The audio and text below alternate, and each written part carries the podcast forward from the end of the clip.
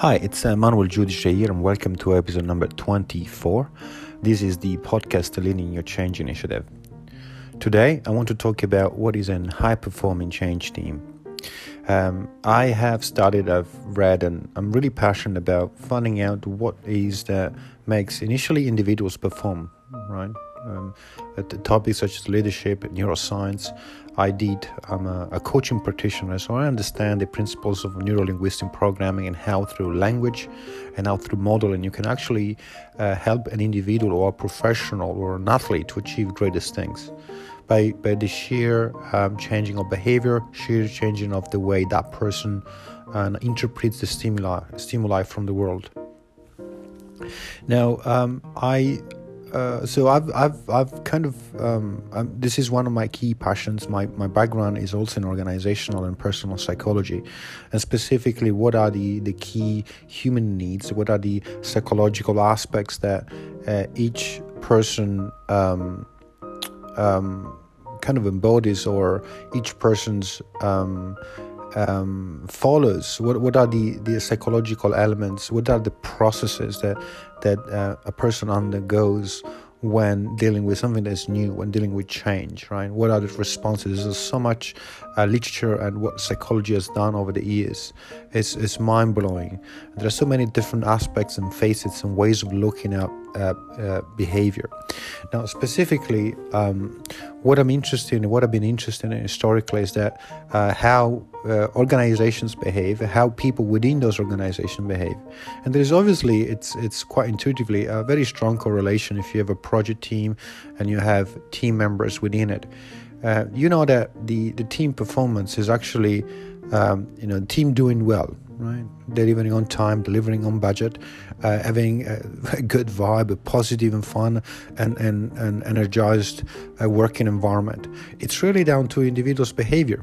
And each behavior is actually directly influenced by people's psychology, people's approach, people's mindset, people's habits, people's knowledge, people's skill sets.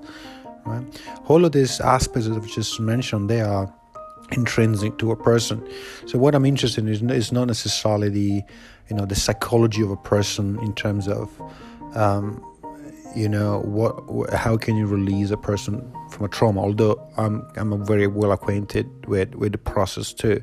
But how do people in non-traumatic situations, and we're talking about business change, we're talking about professional that are undergoing a lot of pressure to deliver against set timelines, how can they perform, right? How they can ensure that they do their job in the best possible way. They develop resilience and have fun doing so at the same time. Now, these are very big challenges, but what I found is I've been doing change. I've been working with corporates for 9 years. I've been more specifically specializing in innovation initiative and change projects over the last 7.5 years. When I started off as a change manager, consultant, took my career off from there. My interest in change. What I found is that a lot of the focus is on the individual. Giving the individual leader training. Or leadership training or learning and development program, when you teach people how to communicate. You teach people, what is influence, what is communication, what is persuasion. But you rarely actually look at your organization, specifically your project team, and that's the topic I want to talk about today, from a team's perspective. How do you actually help your team, your project team, your change team, to create those synergies and enthusiasm and fun and energy that allows them to deliver a project on time and on budget? We all know it intuitively that enthusiasm is contagious. People want to be part of it. We've all experienced some stages in life, possibly in a personal life. Maybe we were children or younger or as teenagers. 2 or 3 people having a shared goal, having a shared commitment or a task, could be also with a family member, someone that kind of relate that to in the professional environment. And when there is synergy and when there is a strong collective purpose, then people enjoy it. Time goes by. You deliver on time. Resilience is not even a word that comes into place because you're facing challenges, but you're not being faced by them, right? But I'm moving the attention from the individual. So the people that the traditional approach that whereby you have a person being trained, you take the leader, put it in a room, and they go back to their team. They're meant to do the leadership. I kind of apply into the context. What I'm really passionate about when I work with project and project teams is we providing on-the-job training. Literally and coaching, right? It's completely different ways, but obviously the way the structure may differ from context to the other. But anything that is contextual, I believe, adds an incredible amount of value. Skills such as influence, skills such as communication, conflict management. Personal development is a really important component, but is not sufficient unless it is contextualized, like reading a book, watching a documentary, or doing a course, an intensive 3-day course. Obviously, if it doesn't translate it into action, think of it as the analogy that I used 3 episodes ago of the personal fitness trainer that designs a fantastic fitness program for you to ensure that you lose a certain amount of weight by a certain time in the future. And obviously you have the program, but you're not going to go about and do it. Why? Because you haven't hired the fitness trainers to be with you during the sessions.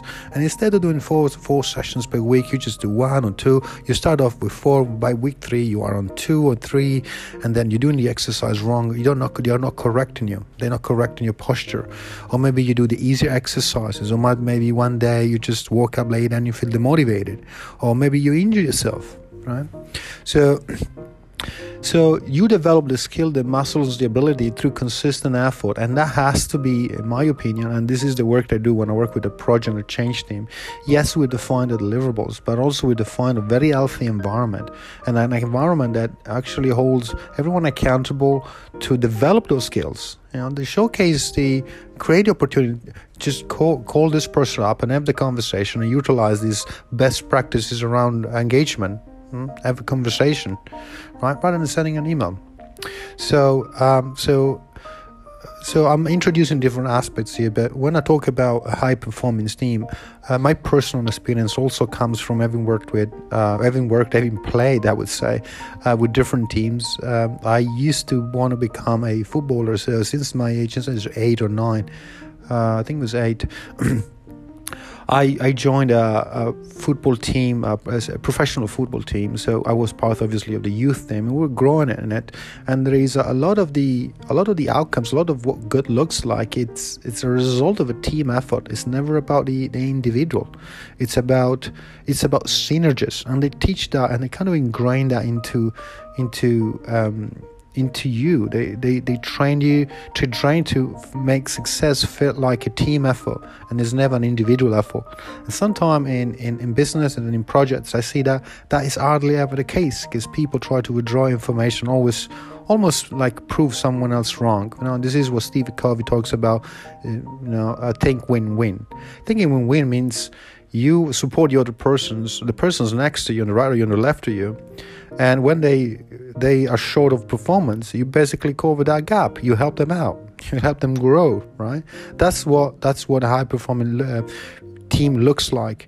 Obviously, I'm contextualizing here to the project teams, but another experience that I'm an improvised I wouldn't say comedian, but I do improvised comedy.